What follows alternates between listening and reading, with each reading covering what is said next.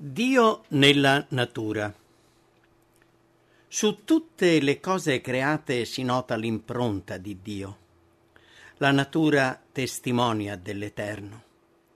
La mente sensibile messa in contatto col miracolo e col mistero dell'universo non può fare a meno di riconoscere l'opera di una potenza infinita.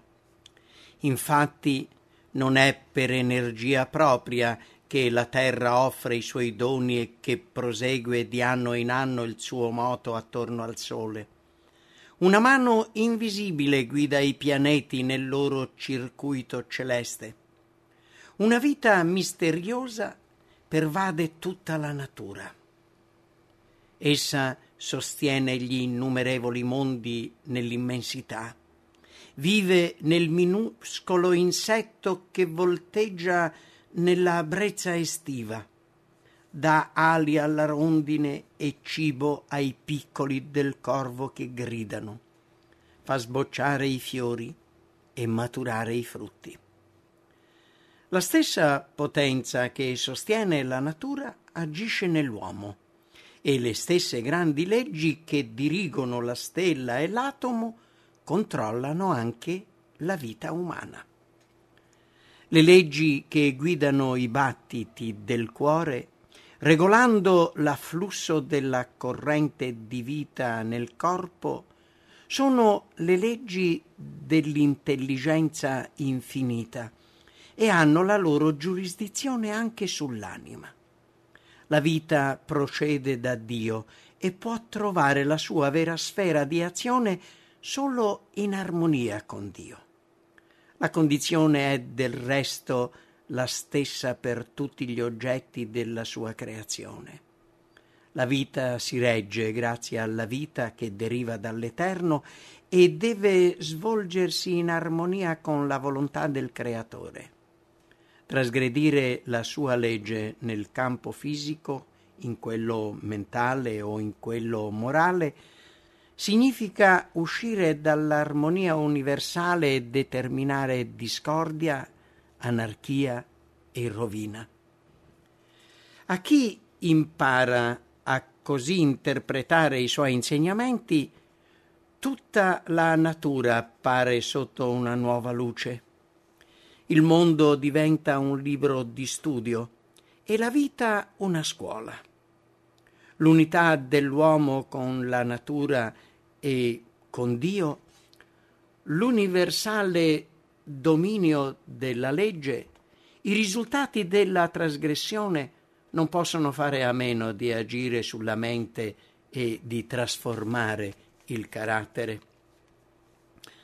Sono queste le lezioni che i nostri figli dovrebbero imparare da bambini. Al bambino che non può ancora imparare dalla pagina stampata o accedere all'aula scolastica, la natura offre una sorgente inesauribile di lezioni e di delizie. Il cuore, non ancora indurito dal contatto col male, facilmente riconoscerà la presenza che pervade tutte le cose create. L'orecchio, non ancora frastornato dal clamore del mondo, sarà attento alla voce che parla attraverso gli accenti della natura. Per i più grandicelli, grandicelli che hanno continuamente bisogno della silenziosa rievocazione delle cose spirituali ed eterne, l'insegnamento della natura sarà ugualmente fonte di delizia e di ammaestramento.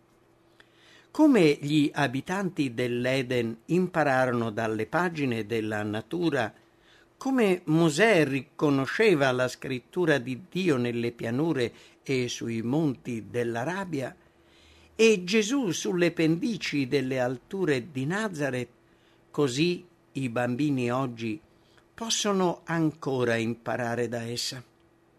L'invisibile è illustrato dal visibile. Su tutte le cose della terra, dall'albero maestoso della foresta, al lichene che si abbarbica alla roccia, dall'oceano sconfinato alla minuscola conchiglia della spiaggia, essi possono contemplare l'immagine è la firma di Dio creatore. Per quanto è possibile, fate che il fanciullo sia messo fin dai suoi più teneri anni là dove questo meraviglioso libro di testo gli si schiude dinanzi. Fate in modo che egli contempli le gloriose scene dipinte dal sommo artista sullo sfondo cangiante dei cieli e diventi familiare con le meraviglie della terra e del mare, che osservi il misterioso sviluppo dei cambiamenti di stagione e impari dal Creatore in tutte le sue opere. Non c'è altro mezzo per gettare la base salda a sicura di una vera educazione. Non di meno il fanciullo, nel contatto con la natura, troverà motivi di perplessità. Egli non potrà fare a meno di riconoscere l'azione di forze antagoniste. È qui che la natura ha bisogno di un interprete. Tutti, vedendo il male manifesto anche nel mondo naturale, debbono imparare la lezione dolorosa. Un nemico ha fatto questo. L'insegnamento della natura può essere letto bene solo alla luce che si sprigiona dal Calvario. Per mezzo della storia di Betlemme e della croce, si insegni come il bene può vincere il male e come ogni benedizione che giunge fino a noi è un dono della redenzione. I rovi e le spine, i cardi e la zizzania rappresentano il male che guasta e deturpa, mentre l'amore che restaura si nota nel cinguettio degli uccelli, nella gemma che si schiude, nella brezza estiva, nella fresca rugiada, nei mille oggetti della natura, nella quercia della foresta e nella violetta che fiorisce ai suoi piedi. Tutta la natura ci parla ancora della bontà di Dio. Io so i pensieri che medito per voi, dice l'Eterno, pensieri di pace e non di male. È questo il messaggio che alla luce della croce si può leggere su tutta la faccia della natura. I cieli, i cieli raccontano la gloria di Dio e la terra è piena delle sue ricchezze.